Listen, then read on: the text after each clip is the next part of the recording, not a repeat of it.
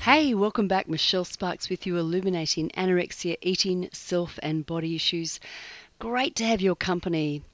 I have been offline for a little while and I'm just wanting to say hello to the UK and to Germany, and I can see that there have been a lot of listeners in the last couple of months, and I am really delighted to see you and would love to hear some feedback from you about what it is that is drawing you to this podcast, what it is that you are wanting to know more of, or what your questions are, what your concerns are. It's just wonderful for me to see you out there, because I have actually been offline for quite a while. I've been dealing with a very difficult situation in my domestic life, and it has involved a bully, a really interesting person that has been harassing and leaving me in a place where I have felt very intimidated and actually fearful in my own home environment. I will not go into the details except to say that, you know, like, this has been serious. There have been police involved. There's been other people involved that have also been harassed by this person. And I expect it's over development of property and stupid things. But anyway, the point is, being bullied by this person has actually reminded me a lot of the bully that we deal with when we are experiencing an eating disorder. And I'm thinking particularly of anorexia. Do you know, I do not get bullied in my head anymore. And this leads me on to another point. And that is that I was chatting to a lady earlier in the week, a young lady, 19 years of age, and she had come away. She's had a 2-year journey through disordered eating. She's gone from restricting into a place of binge eating, and currently some purging involved. She's in a normal weight range. Her behaviours are disordered, no doubt, but physically she's not at risk. However, she did see a health professional more recently who told her that she had a serious mental illness.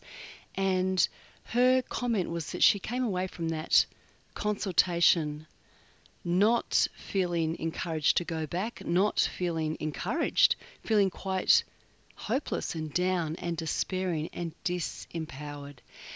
And I say that because I know that eating disorders, look, people are unique. Every person is unique. That is the point.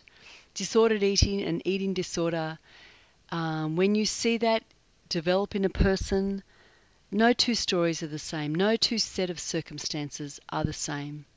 But for this young lady, having had a bit of a consultation with her and heard her story, and understand her medical situation, she does have disordered eating behaviours and attitudes at the moment. Absolutely, she does. And she needs help. Absolutely. She's not in medical risk. She's not in danger of suicide. She is anxious. She has those, you know, but she is a young woman dealing with life in the best way she currently knows, as she has moved into the pathway of controlling food and weight. It has begun to get out of control. It has begun to control her rather than vice versa. But you know what? Once I shared with her, actually she came, I think her mother got in touch, knew me from another space and time, looked at my Facebook page, went to my website, looked at my material, obviously passed on to the daughter. The daughter has since looked at the map, the model that I developed regarding how I see eating disorders develop and function, and a little ebook that I've developed and created that is free for you. It is really unpacks that model, how I see eating disorders develop, function, why we struggle with these issues. You know, I know that they can take us into some really nasty places of physical and mental health jeopardy. I was in that place as a young 15-year-old girl. I was in serious strife physically when I was in that anorectic headspace. And mentally, I was extremely anxious and obsessive. But you know what? I am not obsessive now. I do not have a serious mental illness. I have, I can't tell you for sure whether I had anxiety preceding my eating disorder. I have struggled with anxiety following my eating disorder. I think anxiety, from what I can see as a health professional and just a person living on planet Earth, anxiety is something that we all experience in different ways and means. And, you know, we all have our life experience. We all have ways of seeing and doing life that are shaped by our experience, by our genetics, by so many factors. But for this young lady, I suppose the point is that hearing that label that she had a serious mental illness really disempowered her, took her to a place that left her feeling down and disempowered.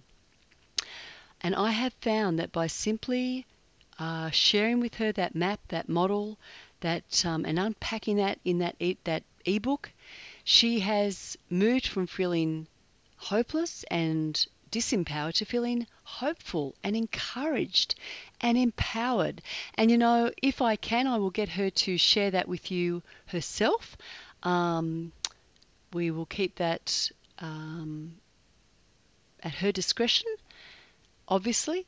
But, you know, the funny thing here is in the area where I work, it's hard at times to get people to testify to, they don't want to be associated with their mental health issues. There's still such a stigma attached to this. And yet I think, look, we all have different, if you put mental health and physical health and emotional health on a spectrum, guess what? We're all somewhere along that line. No one's perfect. We all struggle in various ways. It is human. It is normal.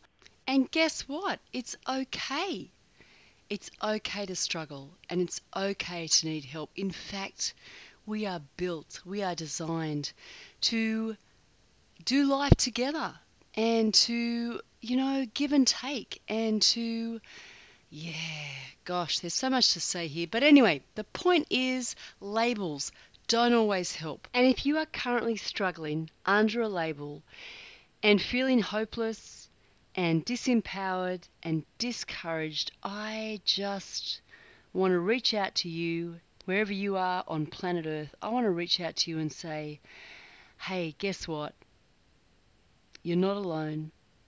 You are not hopeless. You are not helpless.